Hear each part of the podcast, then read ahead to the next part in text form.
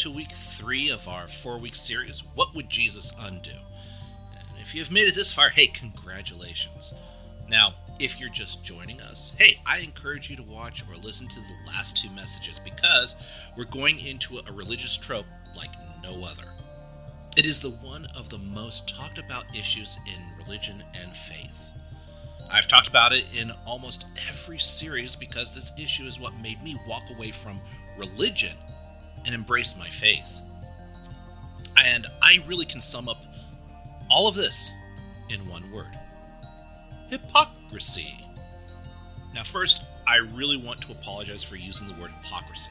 I have been giving you the wrong idea or definition of the single religion destroying word. Now, hypocrisy is not what you think it means, at least in the current sense of the definition. Hypocrisy is not the difference between what we did and what we wish we did, okay? That is sin. And it, that is sin in its basic form.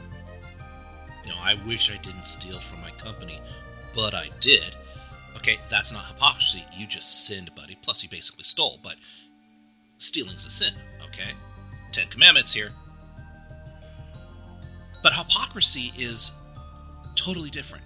And it's the difference between what we show, you know, our public persona, and who we really are, our private persona. To give you a good example, at the time of this writing, you know, Trevor Noah would be the perfect example when it comes to him and Joe Rogan.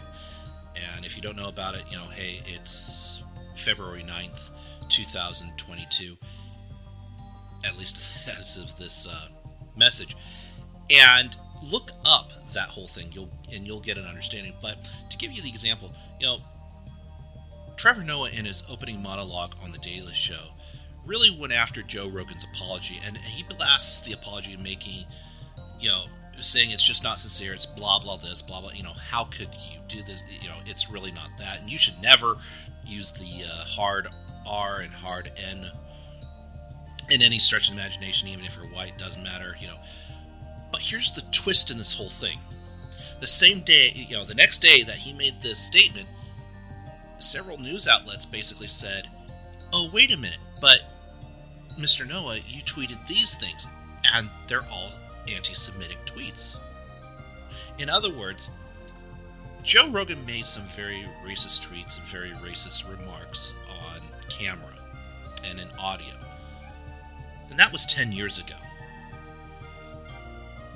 And within the last eight years, you know, no, uh, Trevor Noah made anti Semitic remarks almost once per year. His apology was basically saying, "Oh, you have to look at the context." Doesn't even cl- cl- come close to the sincerity that Joe Rogan had in his apology. Now, I've read both and listened to both, and ser- seriously, you know, Joe Rogan has made a really much better effort in his apology. And you ready for the really kicker of this one? Me as a person, I have never listened to either Rogan or Noah. Okay, I've never heard these guys. I've never. It's the only the only reason why I heard about this is because it just popped up in my feed one time, and I was like, oh, this is different. And all of a sudden, it's like, oh, hey, I'm doing a thing on hypocrisy. Bully for me, I've got a good example, but to give you the full spread on this whole thing is years before Joe Rogan defended Trevor Noah over the same issue. So, ladies and gentlemen, I hand you Trevor Noah as the greatest understanding of what being a hypocrite is at this time. Oh, don't think religious individuals out there are in the clear. Oh no. For those who are non believers, how many times have you seen or met a Christian, a Muslim, or Jew spout religion, but behind closed doors are a totally different person? Okay, I don't think there's not enough digits on your body. Okay, I don't think so. And this is why atheism on, is on the rise. And to really point, you know, put this home is Brennan Manning made a great statement about this. And he says, the single greatest cause of atheism in the world today is Christians who acknowledge Jesus with their lips, then walk out the door and deny him with their lifestyle. That is what an unbelieving world simply finds unbelievable. being a hypocrite is the major cause of atheism? I truly believe that. Why? Well, when it comes to religious hypocrites, and Titus points us out who these people are, and here's what he said. You know, they say they know God, but their actions speak louder than their words. They're real creeps, disobedient, good for nothings. And yes, this is the message translation, so it's a little bit more modern language, but you get the message. And this is like what will happen with the woke movement as it stands. You know, what will kill wokeness faster than religion is because of our ability to read, get information faster, and hopefully use common sense when we're being a human being, okay?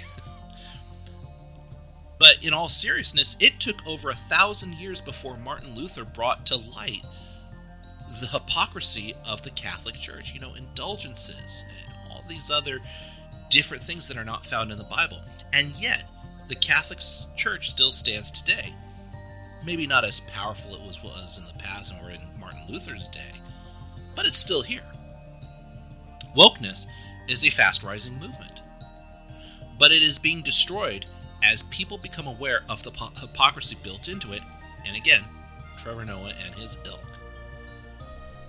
Now, in the last two paragraphs, it really does sound I'm all over the place. The point I'm making is that everything has hypocrisy built into it, unless someone or something truly has faith in themselves and others and in God to make sure the good times do come and not disparage others. Whether it's people, places, things, doesn't matter. So, how do we prevent or remove hypocrisy from our life? First and foremost, we have to be honest with ourselves and with others. Pastor Craig Groeschel said it best when he delivered this same series, and I want to thank Pastor Craig and those at Life Church for allowing us to have this series to present to you. Now, Pastor Craig said in his message, I'd rather be an honest sinner than a lying hypocrite. Honest sinner than a lying hypocrite. I know it sounds contradictory, but understand that you're a sinner Plain and simple. It doesn't matter if you're a believer or a non-believer. Everybody's a sinner, okay? Even the even the believers are sinners, okay? I'm not trying to sugarcoat this. This is exactly what it is. If you accept that and have faith that God and Jesus desperately knowing definitely excuse me des- definitely knowing this and accept you into heaven that's great because we have acknowledged that Jesus died on the cross to absolve us of our sin that was his purpose so basically, what I'm saying is Jesus and God know we sin and will continue to sin. But for us to grow in our faith, we must be able to be better as sinners and be responsible with others when it comes to our sins or weaknesses. And just to clarify, I know it sounded like I said we need to sin more, but what I mean is that we need to acknowledge that we're sinners and create ways to prevent us from sinning constantly. God and Jesus know we are human, okay? And we will sin until our death, okay? But what God and Jesus do not like are hypocrites that do nothing to better themselves, yet judge and preach to others. Okay? Well, I'm going to tell you that wraps it up for this loading screen. If you like what you hear and want to get the goods when it comes out, hey, hit the follow, subscribe button on Twitch, Gab, Minds, Odysee, or, or Rumble. So, starting in March, we are moving back to our original time of 3 p.m. for our loading screens. Still going to be Sunday. Uh, we'll post the change on our website at greaterguild.org. And I just want to say this is Presenter Brandon, and I will see you next week.